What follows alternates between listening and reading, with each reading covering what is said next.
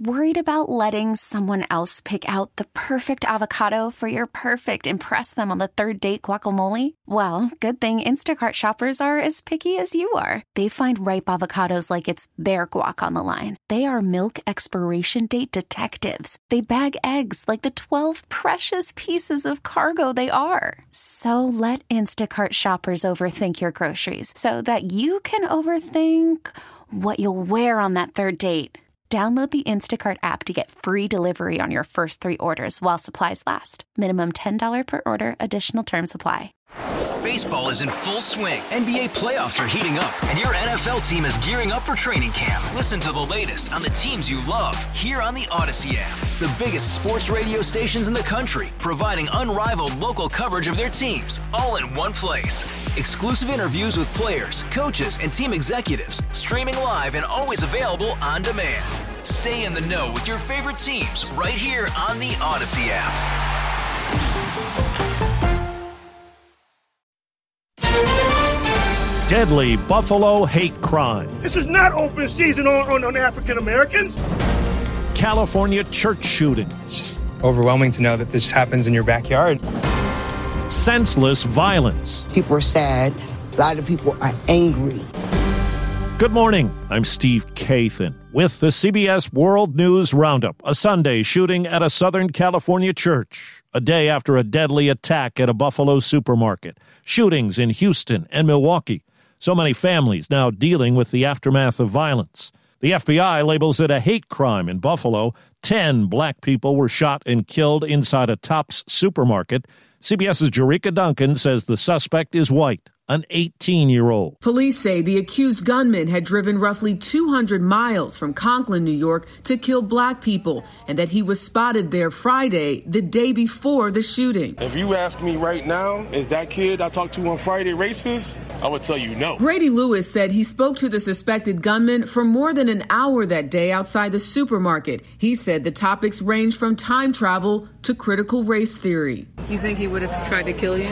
Obviously, he don't like black people, but I don't know if he would have shot me or not. Authorities called the alleged gunman a racially motivated violent extremist. He took my sister, my sister who I talk to every day. Among the victims is 72 year old Catherine Massey, whose sister and niece took us into her home. Some of her favorites. Yeah. They told us she was a beloved pillar of the Buffalo community. Cat was our cheerleader. She was a matriarch yeah. of the family. We also spoke to TOPS employee Zaire Goodman, who survived a gunshot wound to the neck. What's the emotion that you're feeling right now? Discomfort, sadness, maybe a bit of regret.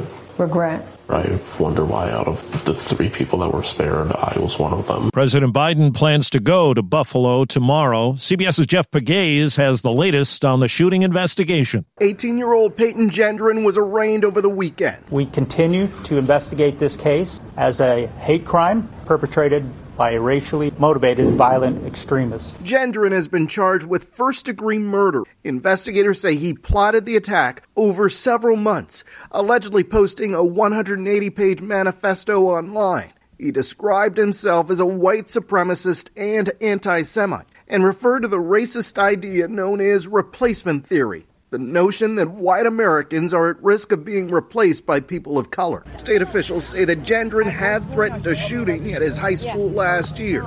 The individual was brought in for a mental health evaluation. He was evaluated and then he was released. The suspect was never flagged as an extreme risk under the state's red flag law that could have prevented him from purchasing a gun. Now to Southern California and a Presbyterian church in Laguna Woods, where one person was killed and five wounded. CBS's Carter Evans. Investigators say about 30 to 40 parishioners were gathered for lunch after the morning church service when the gunfire erupted. Now, the Orange County undersheriff said if it wasn't for a group of what he called hero parishioners tackling the gunman, well, more people could have died. A group of churchgoers detained him and hogtied his legs with an extension cord and confiscated at least two weapons from him. The suspect is an Asian man in his 60s. Investigators are working to determine if he has any connections to the church or its congregants. In Houston, two people were shot and killed, three wounded at a flea market. Sheriff's Major Susan Cotter says those five had been involved in a dispute. Does not look like it's random at all. It looks like all five of them knew each other or somehow got involved in an altercation with each other. In Milwaukee, there were three separate fatal shootings Saturday night into Sunday morning. The night after, 21 were wounded after the Bucks Celtics NBA playoff game. There were 11 p.m. curfews in Milwaukee Saturday and Sunday nights. In Chicago, five people were killed, 35 wounded in shootings over the weekend. Now to Capitol Hill. CBS's Nikole Killion has more on congressional moves to deal with the shortage of baby formula. Lawmakers are working on a bill that would enable the U.S. to buy more formula from other countries like Mexico and Ireland to increase supply. They'll also consider a bill that would loosen restrictions for parents in the WIC program, which aids low income families. Despite recent calls for the White House to use the Defense Production Act to produce more formula, House Speaker Nancy Pelosi argues it's not legally possible. The AAA says gas prices have gone up again, hitting a new record. National average now 4.48 a gallon. The European Union's top diplomat says there's no guarantee there will be agreement on a new round of sanctions against Russia. CBS's Charlie D'Agata has the latest on the fight in Ukraine. Ukrainian military officials say Russian forces have withdrawn from Ukraine's second largest city of Kharkiv. And new British military intelligence reports that Russia has lost around a third of its ground forces deployed in Ukraine. And despite small scale advances, Russia has failed to achieve substantial territorial gains over the past month. McDonald's, which suspended operations in Russia when the invasion began, now says it will sell its business there and look to have the buyer keep its 62,000 workers. Finland and Sweden are pushing ahead with plans to join NATO, even though Moscow warns of far reaching consequences. This woman in an eastern border town in Finland supports the move. We need more power, you see. Russia is a country that respects only power, nothing else. A federal trial begins today for Michael Sussmann, a former lawyer for the Hillary Clinton presidential campaign. He's accused of lying to the FBI as it looked into possible Trump Russia links. Two lawmakers are recovering after suffering strokes. Maryland Democratic Senator Chris Van Hollen and Pennsylvania Lieutenant Governor John Fetterman, who's a Democratic candidate for the Senate. The Wall Street Journal reports JetBlue plans a hostile takeover offer for Spirit Airlines, days after Spirit rejected a buyout proposal. Nashville's Ryman Auditorium, the setting for a musical memorial.